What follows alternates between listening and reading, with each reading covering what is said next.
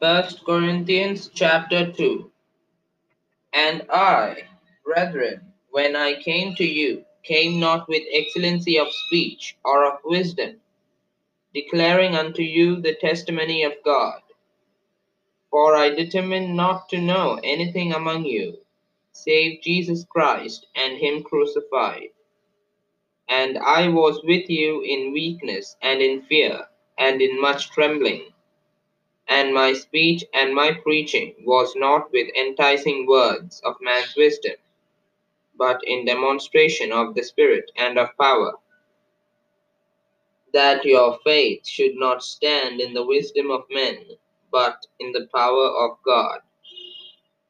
Howbeit, we speak wisdom among them that are perfect, yet not the wisdom of this world, nor of the princes of this world, that come to naught but we speak the wisdom of God in a mystery, even the hidden wisdom which God ordained before the world unto our glory, which none of the princes of this world knew, for had they known it, they would not have crucified the Lord of glory. Bec- but as it is written, Eye hath not seen, nor ear heard, neither have entered into the heart of man the things which God hath prepared for them that love him. But God hath revealed them unto us by his Spirit. For the Spirit searcheth all things, yea, the deep things of God. For what man knoweth the things of a man, save the Spirit of man which is in him? Even so, the things of God knoweth no man, but the Spirit of God.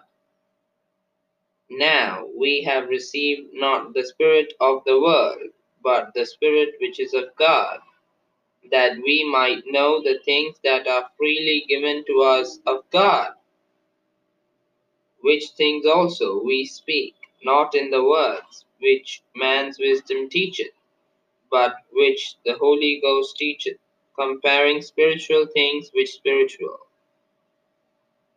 But the natural man receiveth not the things of the Spirit of God, for they are foolishness unto him, neither can he know them, because they are spiritually discerned. But he that is spiritual judgeth all things, yet he himself is judged of no man. For who hath known the mind of the Lord, that he may instruct him?